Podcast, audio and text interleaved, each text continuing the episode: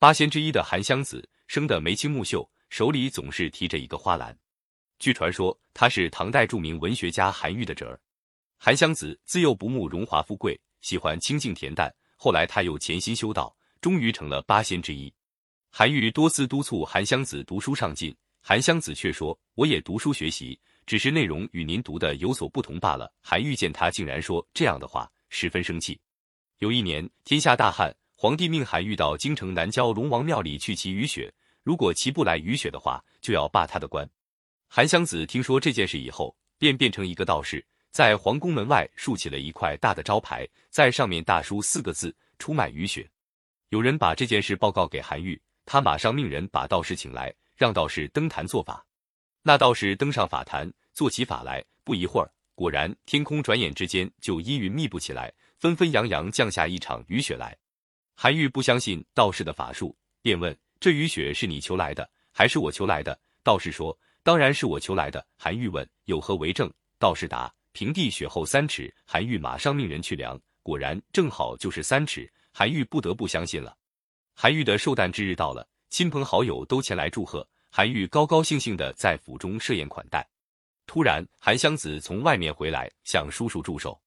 韩愈一见他，非常生气，便对他说：“你常年在外面游荡，不知到底学到了些什么东西。现在命你当着客人的面做一首诗，谈谈你的志向。”韩湘子顺口吟了一首诗，其中有几句是这样的：“终日参云夜，清晨辍落霞。一瓢藏造化，三尺斩妖邪。解造醇酿酒，能开请客花。”韩愈听后不高兴地说：“你说话真是太狂妄了。”竟敢自吹能夺造化之功，随即命他当众表演造酒开花的法术。韩湘子拿过一只大公酒樽，放在酒席宴前，上面盖上一只金盆，就开始做起法术了。过了一会儿，人们将酒樽打开一看，里面装满了香喷喷的美酒，把酒倒在杯里，一股香气扑面而来，人们都迫不及待地喝起来，只觉得醇香甘冽，回味无穷。人们齐声称赞：“真是好酒，好酒啊！”接着，韩湘子又在席前堆起一堆土。在土堆上播下一粒种子，真是太神奇了！一会儿功夫，就见从土堆上长出一棵茁壮挺拔的牡丹花苗。人们目不转睛地盯着它看，只见它节节长高，枝叶也逐渐的繁茂。顷刻之间，当人们再仔细看的时候，枝头的一朵牡丹花绽开了，那娇嫩的花瓣上还挂着点点露珠呢。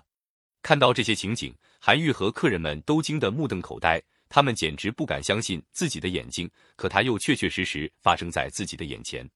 正在这时，出现了更为奇异的事情：花瓣上还有两句金字诗：“云横秦岭家何在？雪拥蓝关马不前。”韩愈和众人都不解其意。韩湘子说：“日后自会明白的。”说完便走了。